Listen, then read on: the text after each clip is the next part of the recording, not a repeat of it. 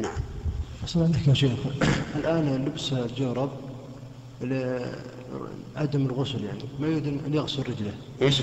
يريد أن يلبس جورب من أجل لا يغسل قدميه. نعم. ما هو من أجل مثلا البرد؟ يعني أنه لبس الجورب ليمسح فقط. يمسح أي نعم. نعم.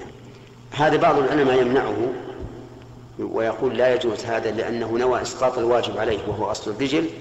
فهو كالذي يسافر في رمضان من أجل أن يفطر في رمضان.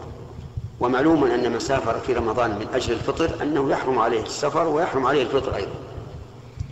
فعلى هذه على هذا يحرم عليه اللبس ويحرم عليه المسح. وبعض العلماء يقول لا بأس أن يلبس ليمسح لأن أصل لبس الخفين من أجل من أجل المسح عليه.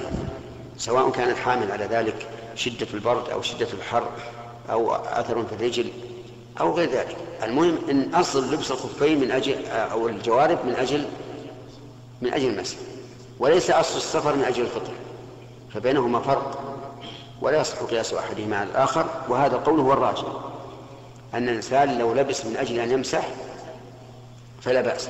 لكننا لا نحدد له هذا لأن غسل الرجل إذا كانت مكشوفة أفضل من المسح عليها اللي هو.